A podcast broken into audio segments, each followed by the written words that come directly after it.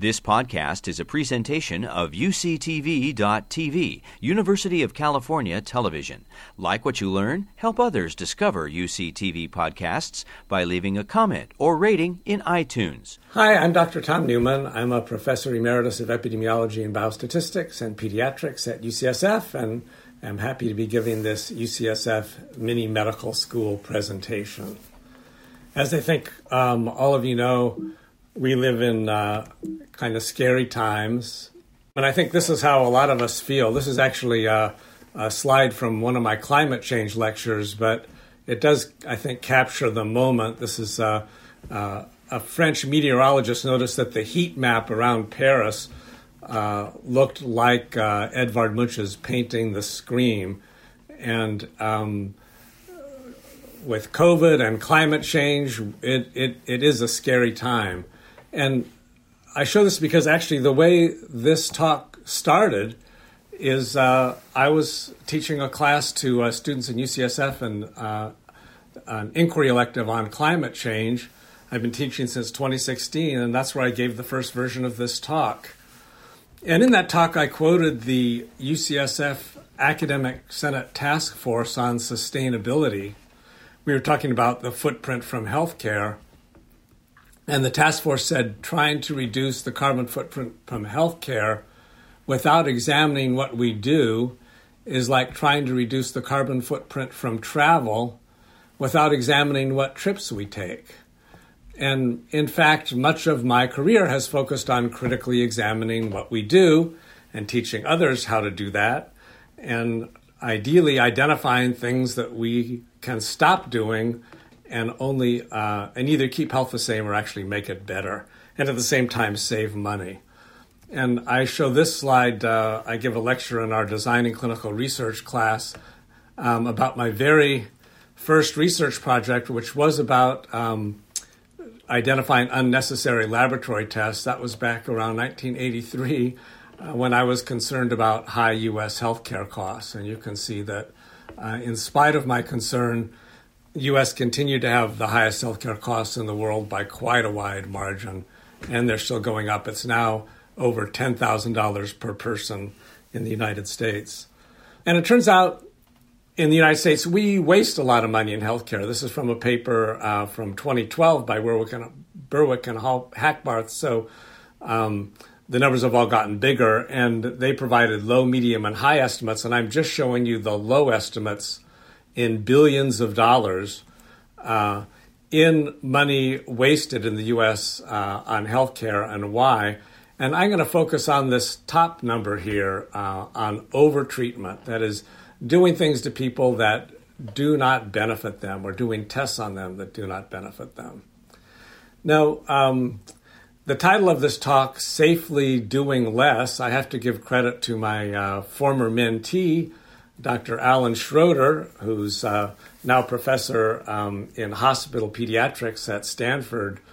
And we wrote this paper together back in 2011, but the title was his, Safely Doing Less, a missing component of the patient safety dialogue. And we were struck by the fact that when people talk about patient safety, they often talk about things that somebody failed to do. They missed a cue here, or they didn't follow up on a lab test there, or something like that. But often bad things happen as a result of having done too much. And Alan has some really cute slides. He sort of shows how children's hospitals like to present themselves. That was Packard. This is Seattle Children's. Children's Hospital of Orange County, UCSF, Benioff and Hospitals and Children's Oakland. And then he shows the billboard that he would want to show that you're never going to see. Dr. Schroeder and Packard Children's Hospital, Stanford, doing less for you today. And there's pictures there. This is a baby who's getting a nebulizer treatment for bronchiolitis, which we know from randomized trials do not work. And this is a child getting a CT scan for a minor head injury. But as you probably know, when hospitals are presenting themselves to the world, they don't like to advertise that we're the ones who will not do stuff to you that you don't need. Rather, we have all the latest and greatest. So my first take-home message is, if you look for stuff, you will find it. And that is not always a good thing. And I'll give you two examples, one that starts back with Dr. Alan Schroeder when he was a fellow on oxygen saturation monitoring. And then I can spend quite a bit of time on cancer screening, because that's sort of the poster child for looking for stuff, finding it, and then maybe not benefiting the patient. Now, back when he was a fellow, Alan and I and Andrew Marmor and Bob Pantel did this very low-tech study. So a little background, bronchiolitis is one of the most common reasons why babies under one are hospitalized. It's an infection in the small airways, usually caused by a virus, most often a virus called RSV. And it gives the babies trouble breathing, sort of like if they had asthma. And they need to stay in the hospital a while, get oxygen. Almost everybody recovers, but a few need to go to intensive care. And I trained before oxygen saturation monitors were widely available. And when we were trying to decide whether a baby with bronchiolitis could go home, we'd mostly look and see whether the baby could nurse or bottle feed without getting out of breath. Babies, if they have bad lung disease and they need oxygen, they'll get out of breath from eating, just as you or I would get out of breath if we were walking upstairs or exercising. So we see if on room air, can this baby eat okay? And if they could, then look like they're ready to go home. But with oxygen saturation monitors, what we found is that often the baby seemed ready to go home, except, they were having what they call desats. They were having periods where their oxygen saturation went down. And so people would say, we better put him back on oxygen. We better watch him for another couple of days and make sure these desats go away. And in this very low-budget study, just looking at paper charts, we found that in 16 of 62 patients, the length of stay was prolonged because of concern about these low oxygen saturations when, based on what else was in the chart, it looked like the baby was ready to go home.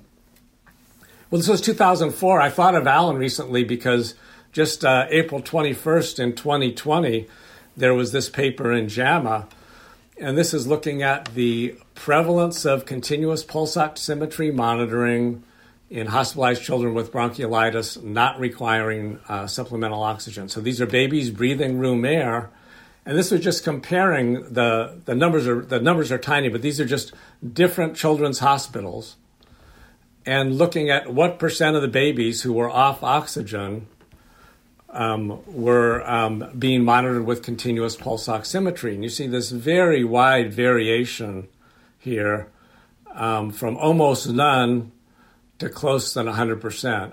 And this is a practice that hasn't ever been shown to be beneficial, does tend to increase length of stay. And I wanted to highlight it because of the title of the editorial that accompanied it. That editorial was called Overuse of Continuous Pulse Oximetry for Bronchiolitis, the Need for De-Implementation Science. And maybe some of you have heard that there's sort of a move to study implementation science. Implementation science is, we have interventions that we know work, and more people should be getting those interventions. And yet, for some reason, they don't. So we try to study why and try to make those interventions more widely available. Well, de-implementation science is interventions that we know don't work but still are widely used.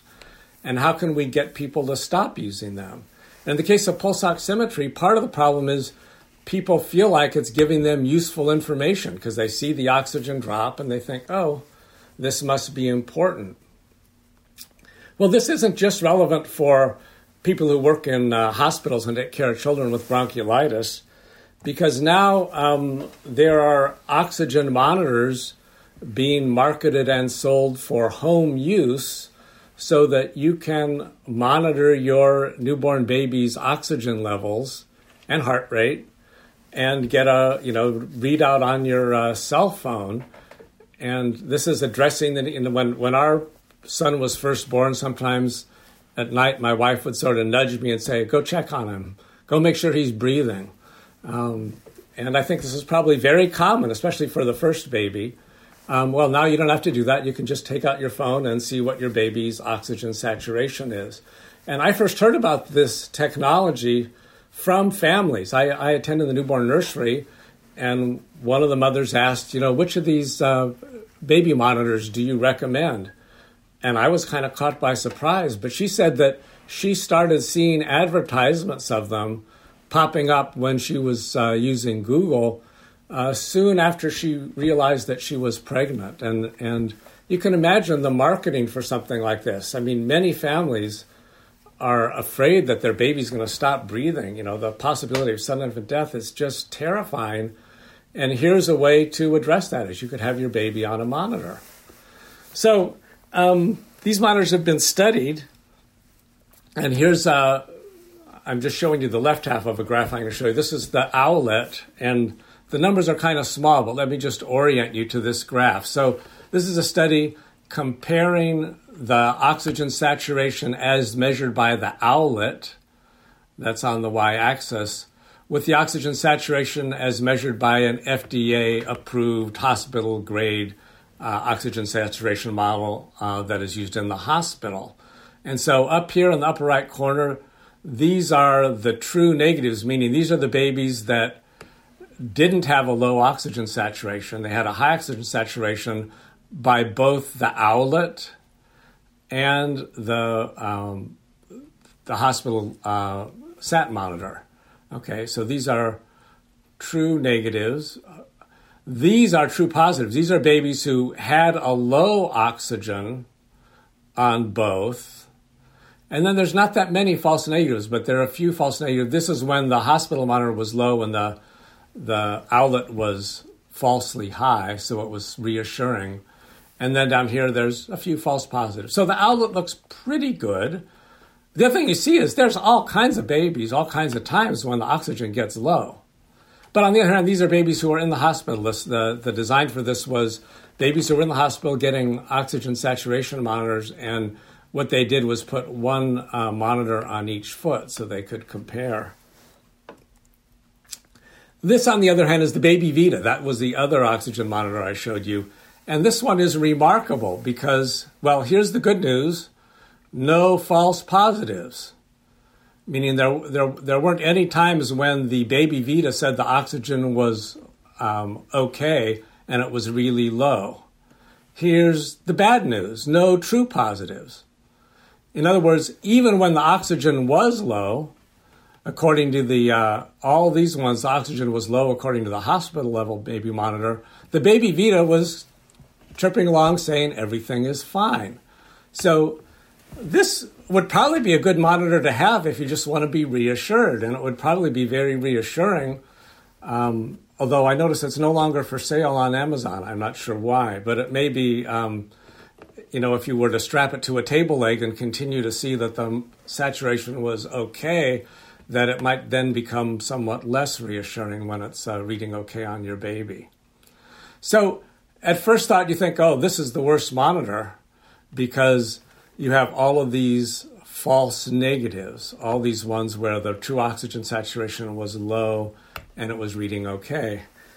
But the trouble is, maybe, in fact, these were false positives because these were low oxygen saturations that you maybe didn't even want to know about and would not have caused any problem even if you didn't measure them.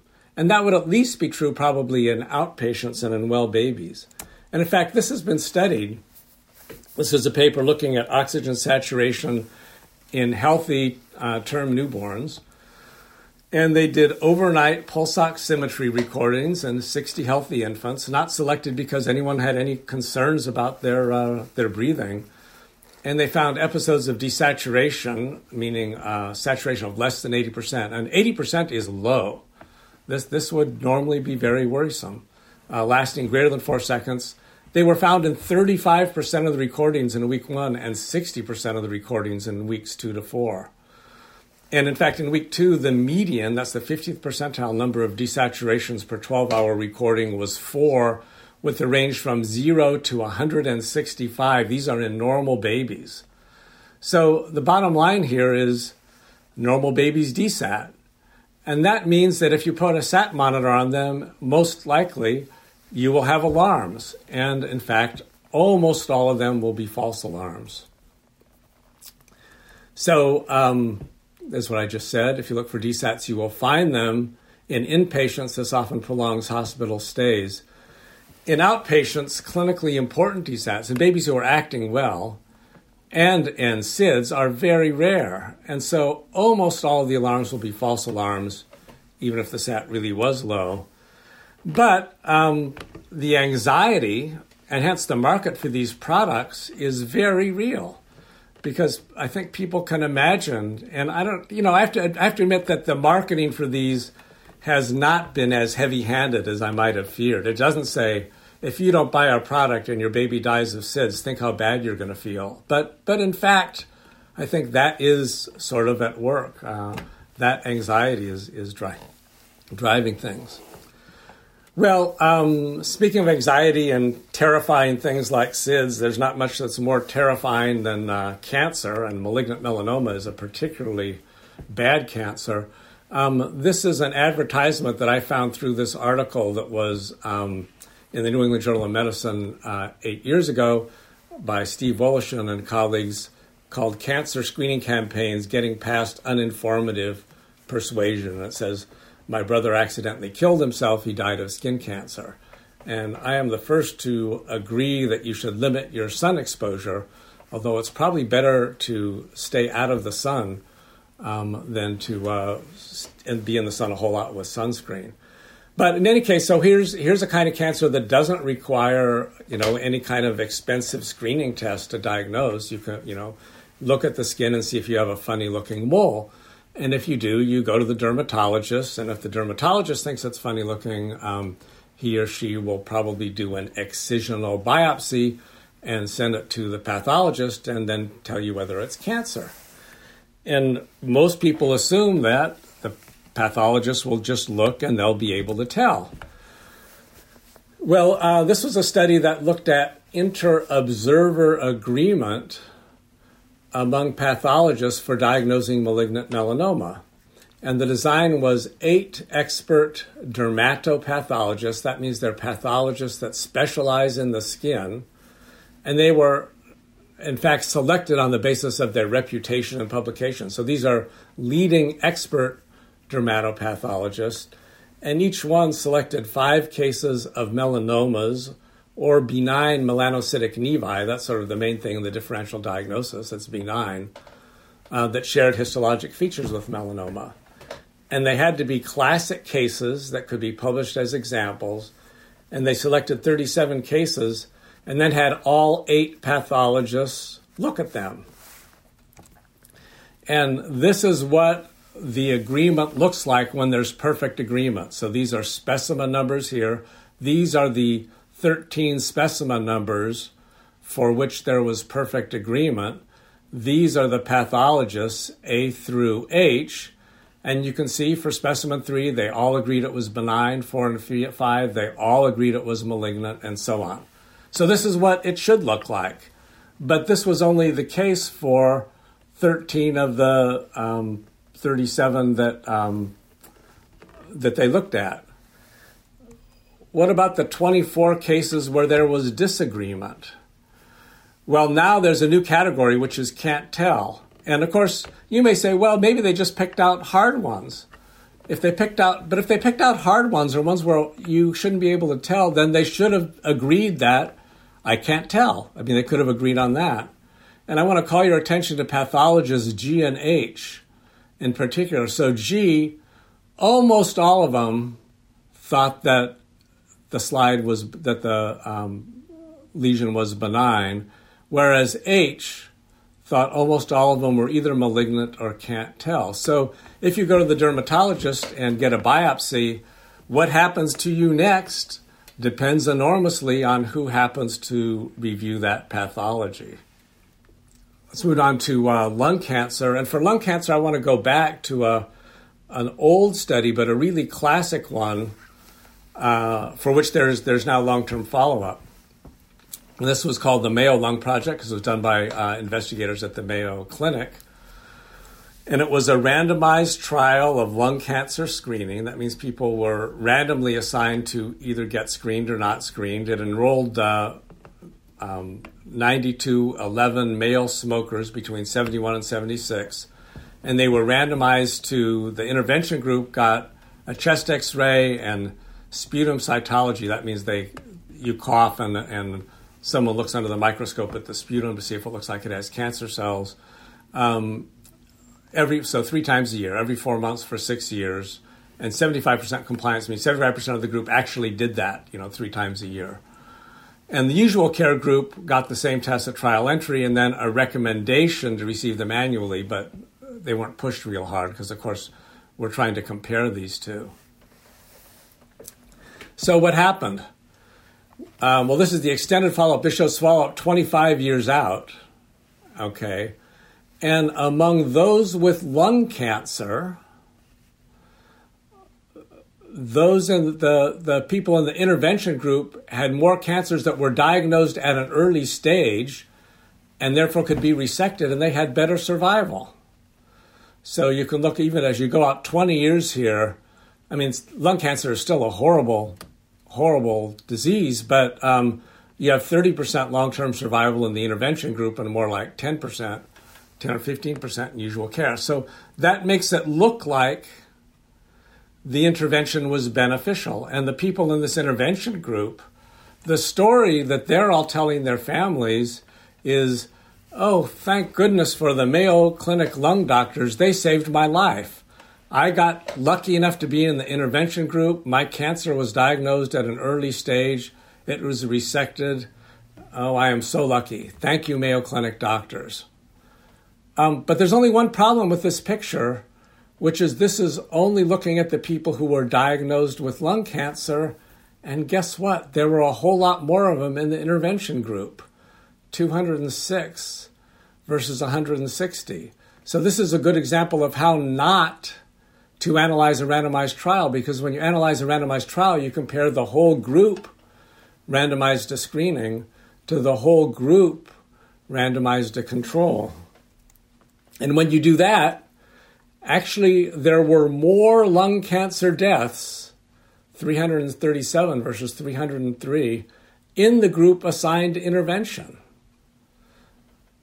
Okay, so what happened?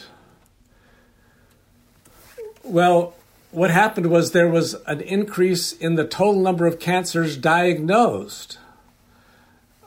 There was an excess of tumors diagnosed at an early stage, but there was no decrease in late-stage tumors. And if what we were doing is just diagnosing a tumor earlier that would have progressed if we hadn't diagnosed it, then we'd expect that if we diagnose more tumors at an early stage, there should be fewer tumors diagnosed at a late stage, and that isn't what happened.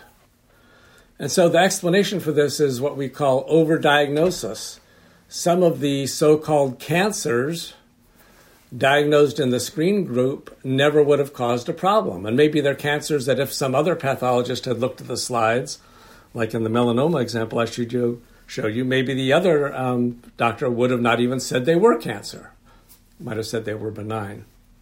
So this overdiagnosis thing is definitely a problem, and it's a problem even with lung cancer, which is the cancer where I think people would least suspect it. It's actually well known in prostate cancer and in breast cancer, and in thyroid cancer. So here's another ad from that same paper I mentioned before.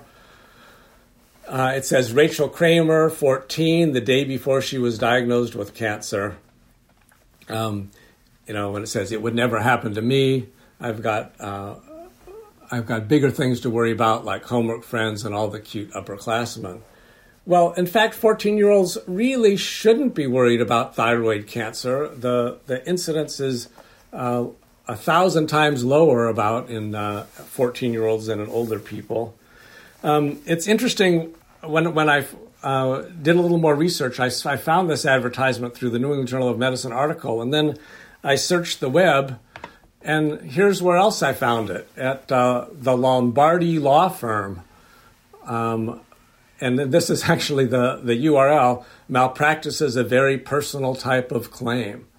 So this is the concern, and you can imagine that because of this narrative, this story of diagnosing cancer early, saving lives, you have to admire the pathologist that in the malignant melanoma slide who was diagnosing all those ones as benign, because for the pathologist, they have way more to lose if their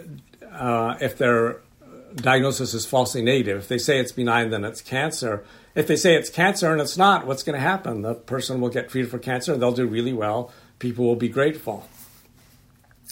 So there haven't been randomized trials of thyroid cancer screening, but there's something called an epidemiologic signature that gives a strong hint of overdiagnosis.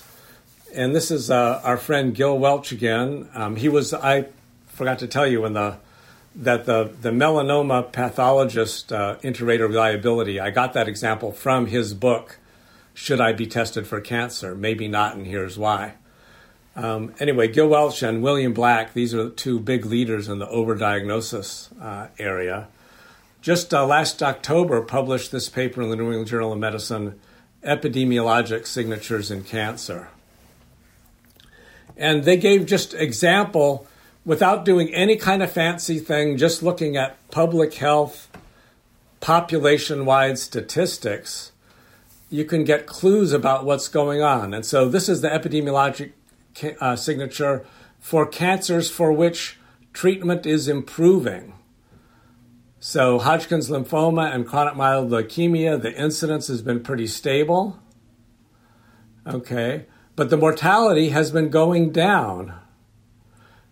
So this is per 100,000. This is relative to 1975. We'll focus on these top panels. So that's the epidemiologic signature for cancers with improving treatment. This is the epidemiologic signature for real changes in incidence. This is lung cancer in men, lung cancer in women. And you can see it was going up in men until about 1990. And then with declines in smoking, the incidence started going down. And as it did, the mortality went down because these were real cancers and they were killing people. And when people got fewer of them, fewer people died of it. In women, because of smoking, incidence continued to increase and didn't peak till later, maybe 2006 or 7, and is more slowly going down, and the mortality went down with it. Okay? But now look at the epidemiologic signature for overdiagnosis. And the clue there is the incidence is increasing dramatically, but mortality is staying just the same. And this is thyroid cancer, has had an almost five-fold increase in incidence, kidney cancer, a doubling of incidence, melanoma, quadrupling of incidence, melanoma mortality, stable. So to learn more about these, I recommend these books by Gil Welch. I mentioned this one, Should I Be Tested for Cancer? Overdiagnosed, Less Medicine, More Health. And these are very readable. This one actually is pretty funny because he's a witty guy. A lot of stories that are example of people who were well that the health system made sick by doing stuff to them that they didn't need.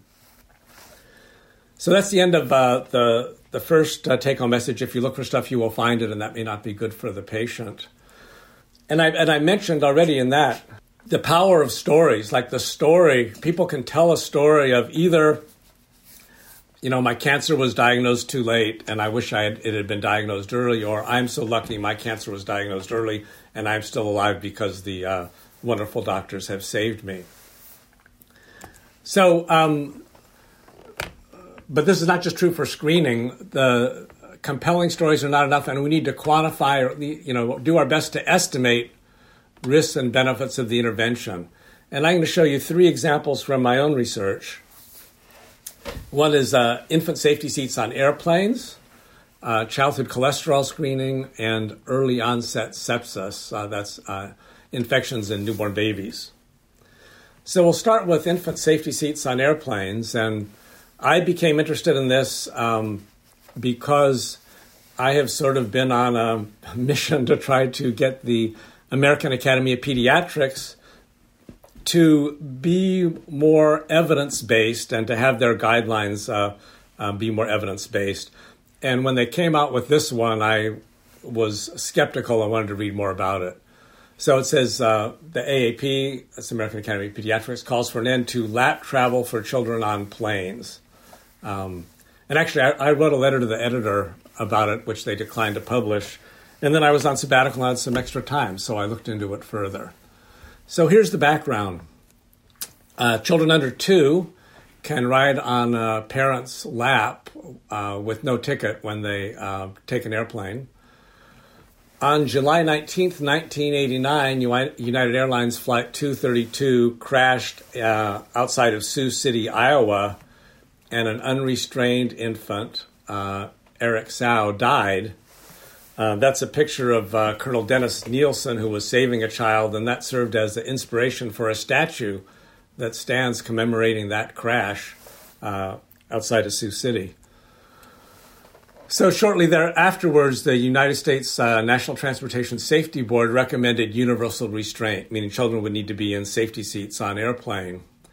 But the FAA, which is the ones that would need to require that, they kind of dragged their feet. Nothing happened. And then 4 years later, another lap child died, 5 years later, in 1994. And once again, the NTSB urged the FAA, the Federal Aviation Administration, to require infant restraint. And so the FAA agreed to study it, and in 1995 provided their report to Congress. And they actually did a scientific analysis where they looked at the survivability of previous crashes to try to estimate the potential benefit, because the sad fact is that usually when an airplane crashes, there aren't any survivors, and so it's assumed that having a baby in a safety seat would not have led them to survive.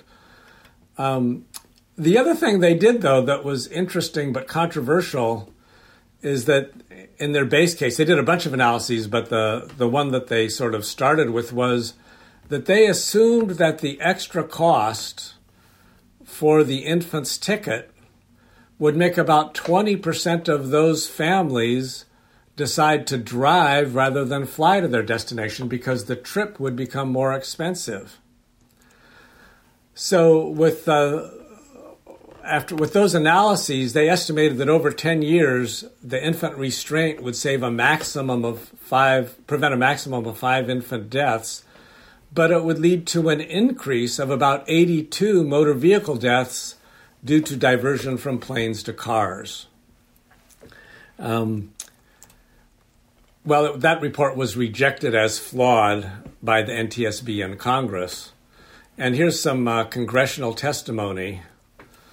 This is from Congressman Jim Lightfoot of Iowa. I think there's more than enough evidence that substantiates what we are trying to do. The question, I think, Mr. Chairman, comes down to how many more children must die. How many more have to be hurt before we reach the threshold of the FAA's ghoulish cost-benefit ratio?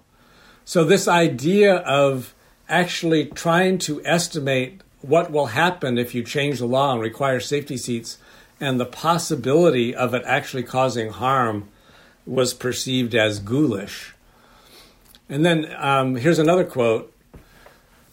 It says, the argument in support of the FAA's resistance to the NTSB is unreasonable on its face and ridiculous in its justification.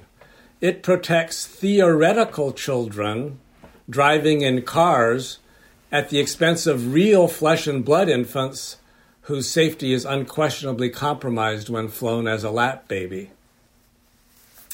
And that was from a book by Ralph Nader, about airplane safety. And I just think it's interesting. You know, the babies who die in car crashes actually are real babies. It's just that we can't identify them and show their pictures. As David Bashai, this is a quote from him, or he quoted Ralph Nader in his editorial that accompanied our paper. They really die, but their images won't haunt the people who... who led to them dying because they required babies to have a ticket and an infant safety seat. So I decided to look at this with some colleagues to see if I could get away from this rejection of the assumption of 20% switching from flying to driving, and this is a paper published in 2003. Our estimate of the benefit was, we were a little bit more generous, but the benefit is a pretty hard number because planes don't crash very often, and when they do, there's usually no survivors. So we said maybe 6 deaths in 10 years would be the benefit. But for the risks, we didn't assume 20% would switch to cars. And also importantly, we didn't assume that the people driving in those cars would have the average risk of death, because we thought they would... The people who have the highest risk of death per vehicle mile traveled are teenagers and the elderly. And we thought people with young infants probably wouldn't be in either of those groups, or people who are drunk. And we assumed that they wouldn't be drinking.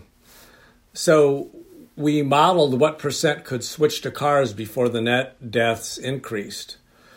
And our results are shown on this slide. So relative risk of auto deaths for families. So the FAA assumed 1, meaning it was just average risk of death per 100 million vehicle miles traveled. Our base case, which assumed no drunk driving, drivers in their 20s and 30s, and also that most of the driving would be on interstate highways, which are much safer per vehicle mile traveled. So we thought the risk of death would only be about 0.36 times the average. But even with that, if more than about 4% chose to drive rather than fly, then the net effect would be an increase in deaths, and this is how many additional deaths there would be depending on, whether more chose to drive or their relative risk of death per 100 million miles traveled was higher. So the net increase in death, depending on assumptions, was somewhere between 0 and 30 versus 82, because we thought the miles would be safer. But still, no benefit and probably harm. And then we said, well, just look at the cost. Even if there were 0 diversion to car travel, at about $200 per round-trip ticket, the cost per life saved would be about $1.3 billion. So this was one of the 2 examples I used in a paper that was published in the British Medical Journal called The Power of Stories Over Statistics. The other one I'm not going to talk about, but it's actually been my main research area, which is jaundice in newborn babies. And it's the summary mentioned in that article is that in the case of infant airline safety, there's really good data that there would be very little benefit and very, very high cost per benefit, and it would probably cause net harm. But the stories are powerful, and I don't have time to share it with you, but a flight attendant who was on that United Airlines flight that crashed tells a really compelling story about telling Eric Sau's mother to put him on the floor in front of her and not letting her go back into the burning plane to try to get him. And it's really, really compelling. So in 2001, actually, the FAA knuckled under the pressure from the NTSB and issued a notice of proposed rulemaking that they would require infant safety seats. But then in September 2001, 9/11 happened, and the FAA got busier doing other things. Our paper was published in 2003. In 2005, they actually made a formal decision not to change the rule, and which is why you can still... ride an airplane with your baby on your lap if the baby is under 2. That's it for infant safety on airplanes. My next topic actually is about childhood cholesterol screening, and I have some nice advertisements for that one too.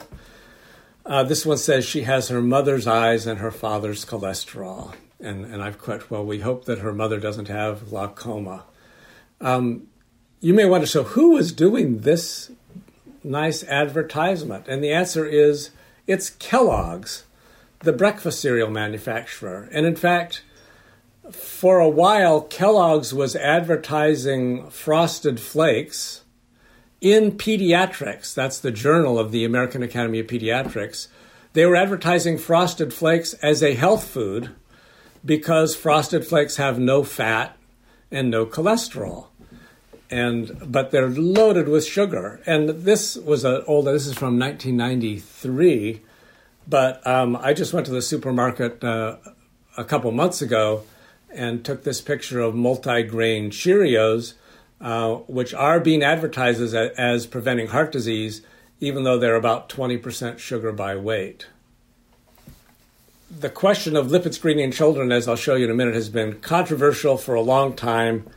In 2012, the National Heart, Lung, and Blood Institute issued new guidelines, and they were endorsed, to my great dismay, by the American Academy of Pediatrics. And this is their full report. You can Google it. Of course, people who make cholesterol testing equipment are very eager to have you read that report. This is I was from a link that I was emailed. Then you can go to Abbott Labs. You can download the NIH guidelines for pediatric lipid testing, and you can send away and get one of their machines to measure blood cholesterol levels and charge the patient money for it. So let's look at these guidelines. They recommend universal lipid screening at ages 9 to 11. That's all children, and they call it a strong recommendation. And similarly, they recommend fasting lipid panels, believe it or not, beginning at age 2 for about 40% of children. And once again, this is a strong recommendation. If your cholesterol is high, which it is according to them in about 20-25% of children, they recommend treating with a low-fat, low-cholesterol diet and then statins. And I just want to clarify what a strong recommendation, clinicians should follow a strong recommendation unless a clear and compelling rationale for an alternative approach is present. So I think there is such a rationale. And I've been saying this for years, and I'm reminded of this guy, L. Frank Baum. L.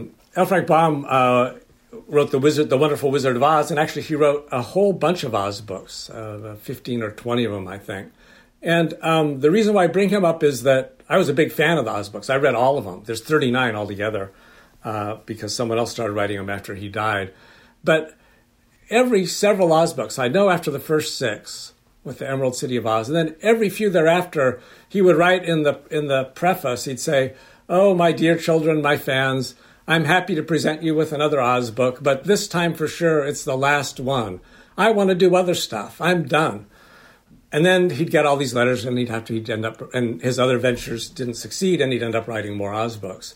Well, I started writing about childhood cholesterol screening in 1990. This was from JAMA, the case against childhood cholesterol screening in 1995, in 2000. In 2005, if it's not worth doing, it's not worth doing well. In 2012, overly aggressive new guidelines. These are the NHLBI. Evidence of a broken process. In 2016, lipid screening in children, low-value care. So I've been at this for a long time. And what's wrong with it?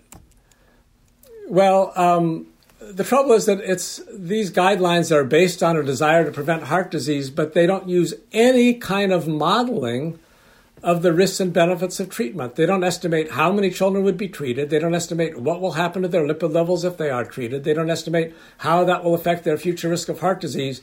They say in one of the introductory chapters that those things are all things that it would be important to do, but they haven't done them yet.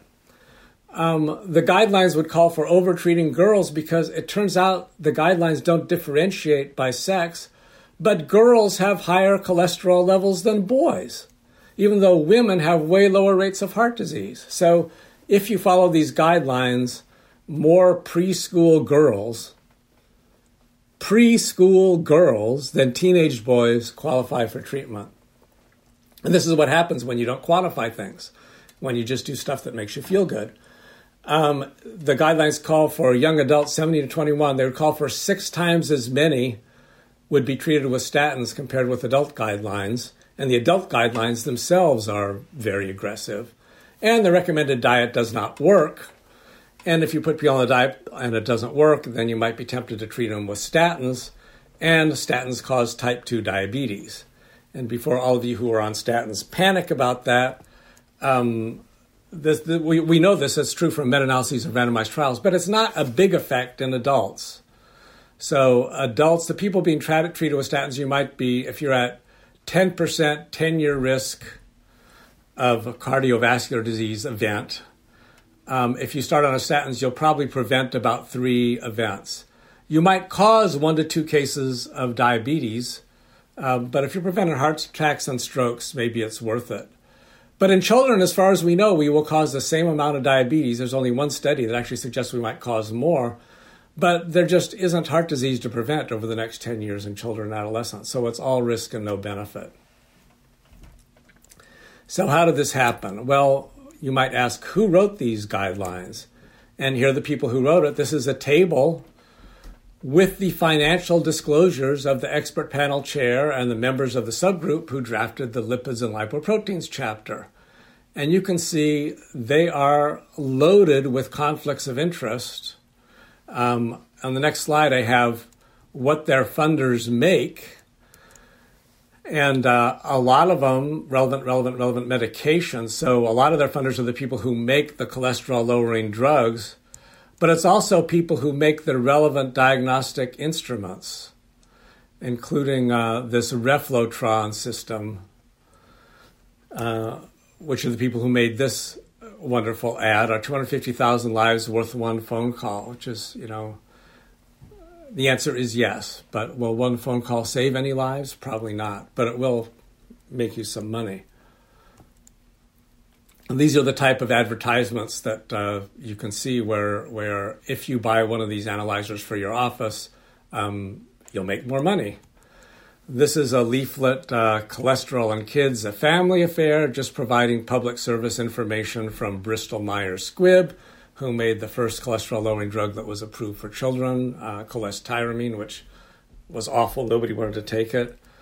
This is from the American Medical Association's campaign against cholesterol.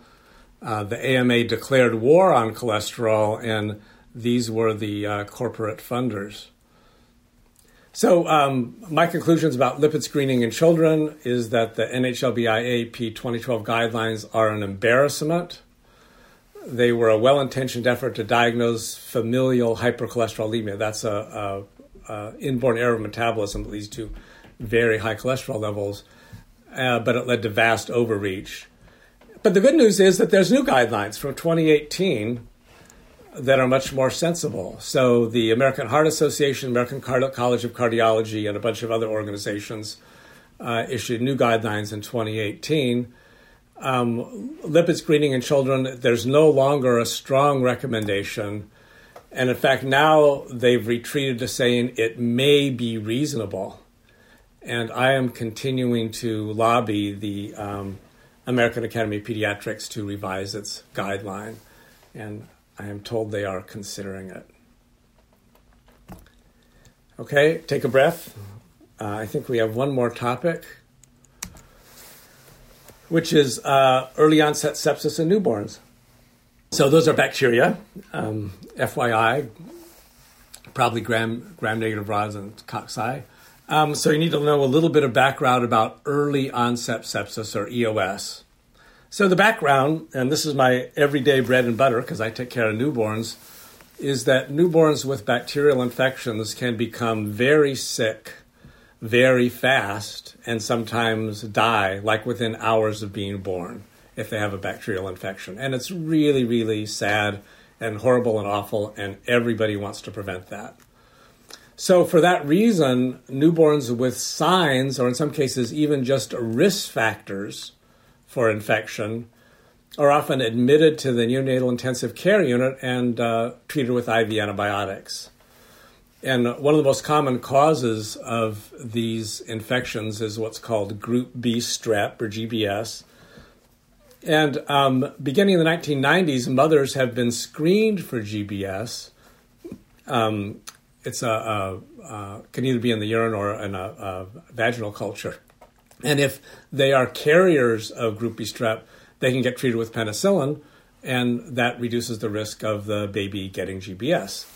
And that's been successful. This is from the AAP CDC guidelines showing the declining incidence.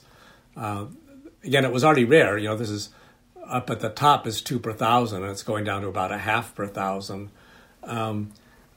Live births. But this program has been a success. But the guidelines for treating newborns at risk for GBS did not change as the incidence went down. And the CDC and the American Academy of Pediatrics have recommended treating newborns with IV antibiotics if the mother was diagnosed with chorioamnionitis, which is the fancy medical word for infection or inflammation of the membranes around the baby, the chorion and the amnion, and we'll just call it chorio. And that usually is diagnosed when the mother has a fever, but also maybe uterine tenderness or if the baby's heart, the fetus's heart rate is fast. Anyway, the trouble is the diagnosis of chorio is subjective. And my clinical experience was that at UCSF, we happened to have many obstetricians who had kind of a low threshold for diagnosing chorio. And sometimes they would diagnose it just based on a mother having a temperature of 37.8 degrees centigrade or 100 degrees Fahrenheit, which is not much of a fever, if it's a fever at all. And actually, we know that epidural analgesia for labor actually leads to the mother's temperature gradually going up. So that could be a false positive elevated temperature. So many babies treated unnecessarily. And we at UCSF didn't want to have to keep treating these babies with IV antibiotics, but felt a little exposed if the guidelines said we had to and we didn't. So with colleagues from Northern California Kaiser Permanente, led by Gabriel Escobar, and Harvard, led by Karen Puopolo, and UC Santa Cruz, my alma mater, led by David Draper, the chair of applied statistics there, and me here at UCSF, we did a study to try to develop a quantitative risk prediction model for EOS to replace chorio.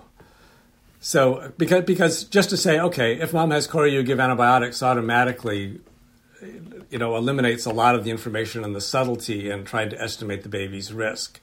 So this was a retrospective study of 350 cases of early onset sepsis among 608,000 live births, mostly from Northern California Kaiser, thanks to their electronic record system. Made it way easier to do the study, although we still had to review paper charts for this. This was an older, that we went all the way back to 1995 before the electronic record. And this is the, I won't go through all the details of how we created the model, but this is the relative importance of the predictors. And in fact, the mother's temperature was important, but rather than just dichotomizing it, fever or no fever, it turned out that how high the temperature was really important, because a little, you know, a temp of 38 didn't do much, but a temp of 39 or 40 or, you know, 102, 103, 104 actually increased the risk a lot. Gestational age, how long her membranes had been ruptured before deliveries, what antibiotics she got and when, and whether she was GBS, group E strep positive. So we created a model, but the model is this sort of, I won't say ugly because it's beautiful, but it's a complicated mathematical equation. But we created a website where you could enter the data, and then it would tell you the baby's risk. And then I actually got a grant from the UCSF Caring Wisely program. This is a program to try to help us save money and improve quality of care at UCSF. So, and the grant allowed us to implement this Kaiser sepsis risk calculator, as it's called, by the way, because it was mostly Kaiser patients and no patients from UCSF, into our electronic medical record, which is APEX. And this is a screenshot from that. And this is really nice because it means the doctor doesn't have to go looking in the mother's chart to figure out how long her membranes were ruptured, what antibiotics she got, what her highest temperature was. The electronic record knows who this baby's mother was, and it retrieves all that stuff and auto-populates this sheet, providing the estimate of the risk of infection per thousand, in this case 0.46 per thousand. And then we also did studies to study, you know, if the baby is breathing faster, has a high temperature or something, how does that change the risk of infection? And then gave recommendations about what to do, whether to treat with antibiotics or no cultures, no antibiotics, and so on. Again, at UCSF, we don't have enough patients to study this, but Northern California Kaiser does. And this is looking at the percent of babies getting at least one blood culture in the first 24 hours.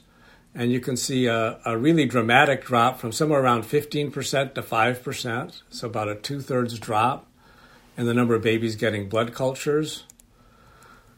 And a drop from about 5% to 2.5% or 3% in the number getting antibiotics. And this is not just, this is not just antibiotics, this is IV antibiotics in the neonatal intensive care unit. So it's really nice to be able to keep these babies with their mothers.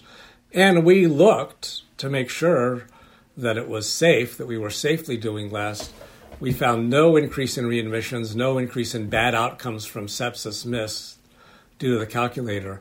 And this, the good news is that, in fact, the work we did at UCSF to get this into EPIC, which, our electronic record, other people around the country and around the world, in fact, thought this was such a good idea, and the EPIC people liked it, that it is now built into what EPIC calls their foundation build, meaning that when they sell or update the EPIC electronic medical record system, this calculator is now automatically a part of it, and doctors all around the world who are using the EPIC electronic medical record system get to use it to help estimate the baby's risk of infection without having to enter all the data themselves. And happy to report that the latest guidelines from the American Academy of Pediatrics Committee on the Fetus and Newborns, they at least now give the option to use a risk calculator or serial examinations rather than automatic antibiotics for maternal chorioamnionitis. So I'm counting that as a victory. So just to conclude, there's a huge amount of overtreatment in the U.S. healthcare system. Just in my little experience taking care of newborns, I've seen plenty. It wastes money, it harms patients, and it's bad for the environment. But it does generate a lot of income for some people, which makes it sometimes hard to change. And there's a growing need for this new thing, de-implementation science, studies of how we can safely do less. And people are becoming aware of this. This is from Consumer Reports. And this is an issue, whole issue of the British Medical Journal dedicated to overtreatment. You can see it as arming the healthy, alarming, harming the healthy. So I'm wondering if maybe our tagline, I was trying to think, redefining possible, yes, we do all kinds of wonderful things, new discovery.